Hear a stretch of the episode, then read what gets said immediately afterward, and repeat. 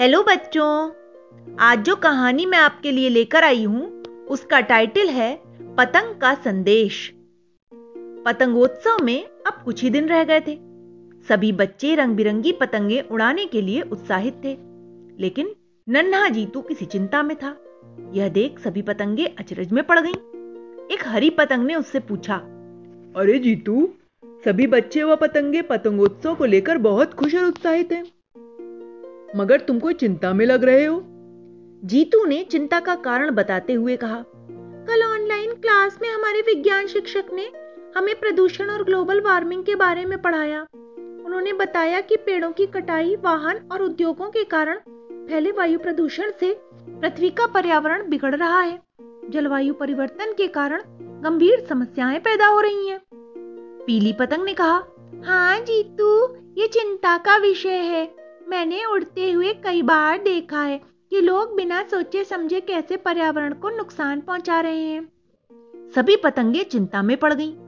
जीतू ने आगे कहा, साथ में हमें एक प्रोजेक्ट बनाने के लिए भी कहा गया है जिसमें हमें यह बताना है कि आसपास के लोगों को हम इस गंभीर समस्या के बारे में बताकर कैसे जागरूक कर सकते हैं। और हाँ, यह प्रोजेक्ट कोरोना की वजह से हमें घर पर रहकर ही बनाना है। मैं प्रदूषण के बारे में चिंतित हूं ही, प्रोजेक्ट में क्या बनाया जाए उस बारे में भी सोच रहा हूं। गुलाबी पतंग ने जीतू की सहायता करने के भाव से कहा, इसके लिए हमें पेड़ पौधों के महत्व, ऊर्जा के बचाव और उसके विवेकपूर्ण उपयोग के बारे में लोगों को समझाना होगा। जीतू ने कहा, पर कैसे? हर साल तो हम पर्यावरण जागरूकता फैलाने के लिए रैली या प्रदर्शन का आयोजन करते हैं या स्कूल में कार्यक्रम रखते हैं, लेकिन घर पर रहकर हम लोगों तक संदेश कैसे पहुंचाएंगे? जीतू की बात सुनकर सभी पतंगे एकदम चुप हो गईं। अब सब प्रोजेक्ट में क्या बनाया जाए इस बारे में सोचने लगे। इसी बीच नन्ही पतंग ने कुछ उपाय सुझाते हुए कहा, जीतू, क्यों न इस बार कुछ अलग तरीके से पतंगोत्सव मनाया जाए? जीतू ने अचरज भरे भाव से पूछा, अच्छा, वो कैसे? नन्ही ने उपाय सुझाते हुए कहा, पतंगोत्सव के दिन सभी विद्यार्थी पतंगों पर जागरूकता संदेश लिखकर उन्हें उड़ा सकते हैं।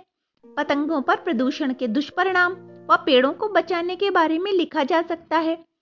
पेंच लड़ने के बाद कटी हुई पतंग जिसके हाथ में जाएगी, उन लोगों तक हमारा संदेश पहुंच जाएगा और इस तरह हम घर पर रहकर ही कई लोगों को पर्यावरण के बारे में बताकर उन्हें जागरूक कर सकते हैं।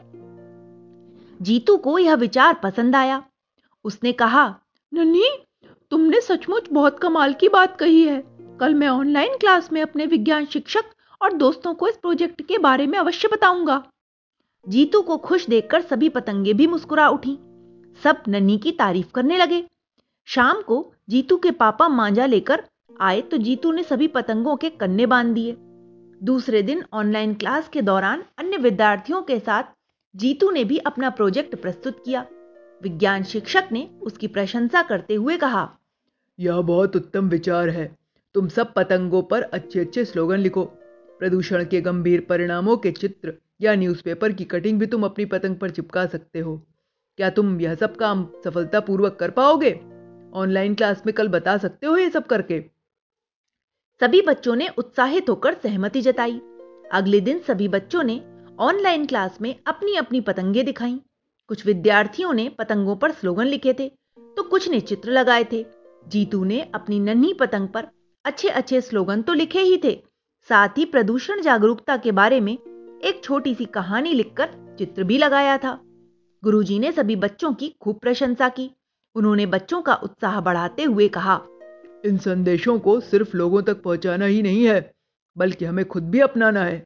हम भी स्कूल या आसपास में कम से कम पेड़ एक अवश्य लगाएं, स्कूल में पैदल या साइकिल पर आएं, कॉपी किताबें न वेस्ट करें, कागज न फाड़ें। आखिर कागज भी पेड़ों से ही तो बनते हैं, सही कहा ना? फिर जीतू के प्रोजेक्ट को प्रथम पुरस्कार दिया गया तो बच्चों ने तालियां बजाईं। सभी बच्चे अपनी अपनी प्रोजेक्ट वाली पतंग उड़ाने के लिए और भी उत्साहित हो गए। पतंगोत्सव के दिन बच्चों द्वारा प्रोजेक्ट वाली पतंगे उड़ाई गईं। आज सभी बच्चों को दूसरों की पतंगे काटने के बजाय खुद की पतंग कट जाने का ज्यादा उत्साह था, क्योंकि उनकी पतंग कटेगी, उनका संदेश अन्य लोगों तक पहुंचेगा। दूसरी ओर पतंगे भी खुश थीं।